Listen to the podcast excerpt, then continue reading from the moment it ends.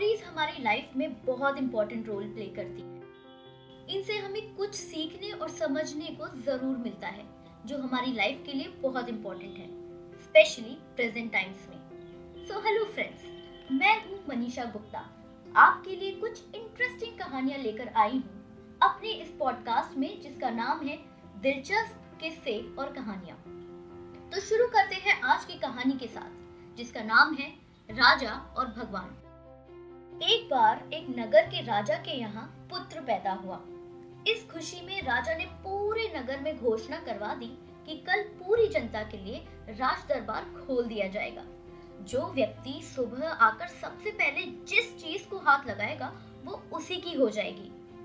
पूरे राज्य में खुशी का माहौल छा गया।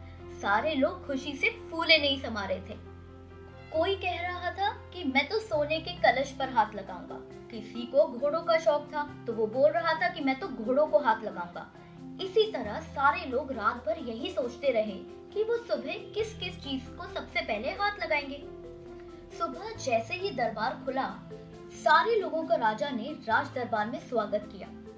जैसे ही सबको अंदर आने का आमंत्रण दिया, सभी लोग राजमहल में रखी कीमती चीज़ों पर झपट पड़े।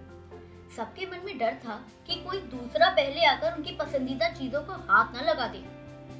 कुछ ही देर में दरबार का माहौल बड़ा अजीब हो गया। सारे लोग इधर उधर दौड़ रहे थे। राजा अपने सिंहासन पर बैठे थे और ये सब देख रहे थे और राजा को बड़ा ही मज़ा आ रहा था। अचानक एक छोटा सा बच्चा भीड़ से निकलकर आया और राजा की ओर आने लगा। राजा उसे देखकर कुछ समझ नहीं पाया। और इतने में वो बच्चा राजा के नज़दीक आया और उसने राजा को हाथ लगा दिया। अब क्या था?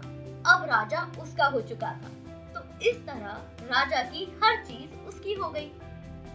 दोस्तों, इसी तरह जैसे राजा ने जनता को मौका दिया, वैसे ही हमारा ईश्वर हमें रोज़ाना मौका देता है कुछ पाने का।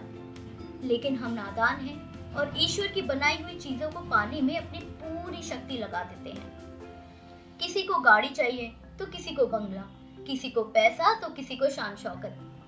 रोज भगवान से प्रार्थना में भी भगवान की ही चीज़ें मांगते हैं। जो लोग सत्य को जान लेते हैं, वो भगवान की चीज़ें नहीं, बल्कि भगवान को ही प्राप्त करने की कोशिश करते हैं। भगवान को पा लिया तो उस मालिक की हर चीज़ आपकी ही हो जाएगी। उस ईश्वर की स्तुति करो, उसे पाने की कोशिश करो, फिर उसकी हर चीज़ आपकी हो जाएगी। तो आई होप आप सबको ये कहानी इंटरेस्टिंग लगी होगी। ऐसी ही और दिलचस्प किस्से और कहानियाँ मैं मनीषा आपके लिए लाती रहूँगी। जल्द ही वापस मुलाकात करते हैं। अपना ध्यान रखिए और अच्छी बातें सीखते रहिए। धन्यवाद।